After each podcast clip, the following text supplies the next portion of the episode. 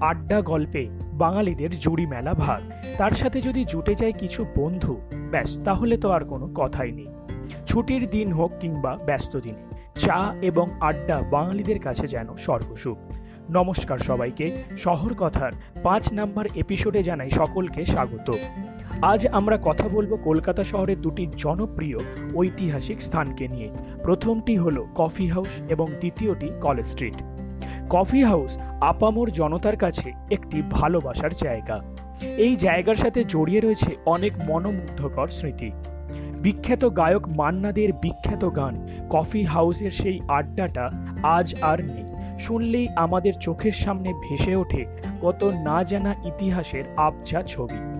রবীন্দ্রনাথ ঠাকুর, নেতাজি সুভাষচন্দ্র বসু, সত্যজিৎ রায় মান্না দে অমর্ত্য সেন মৃণাল সেন, শশী কাপুর এবং অপর্ণা সেনের মতো বিখ্যাত ব্যক্তিবর্গ উপস্থিত থাকতেন এই স্থানে। বর্তমান সময় এই স্থানটি একটি বিখ্যাত ক্যাফেটেরিয়া।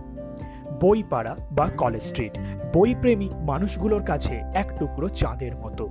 আঠেরোশো সতেরো সালে হিন্দু কলেজ প্রতিষ্ঠিত হওয়ার সময় এই জায়গার নাম হয় কলেজ স্ট্রিট।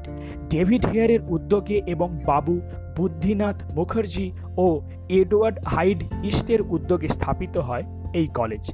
আঠেরোশো তিরাশি সালে ইন্ডিয়ান ন্যাশনাল কনফারেন্সের প্রধান অনুষ্ঠানগুলিও এই স্থানের অ্যালবার্ট হলে অনুষ্ঠিত হয়।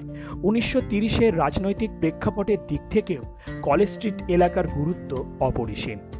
দু হাজার সাত সালে টাইমস ম্যাগাজিনের পক্ষ থেকে বেস্ট অফ এশিয়া তকমা লাভ করে এই জায়গা। শুধু তাই নয়, খাদ্যরসিক মানুষদের কাছেও এই জায়গা শীর্ষে অবস্থান করে।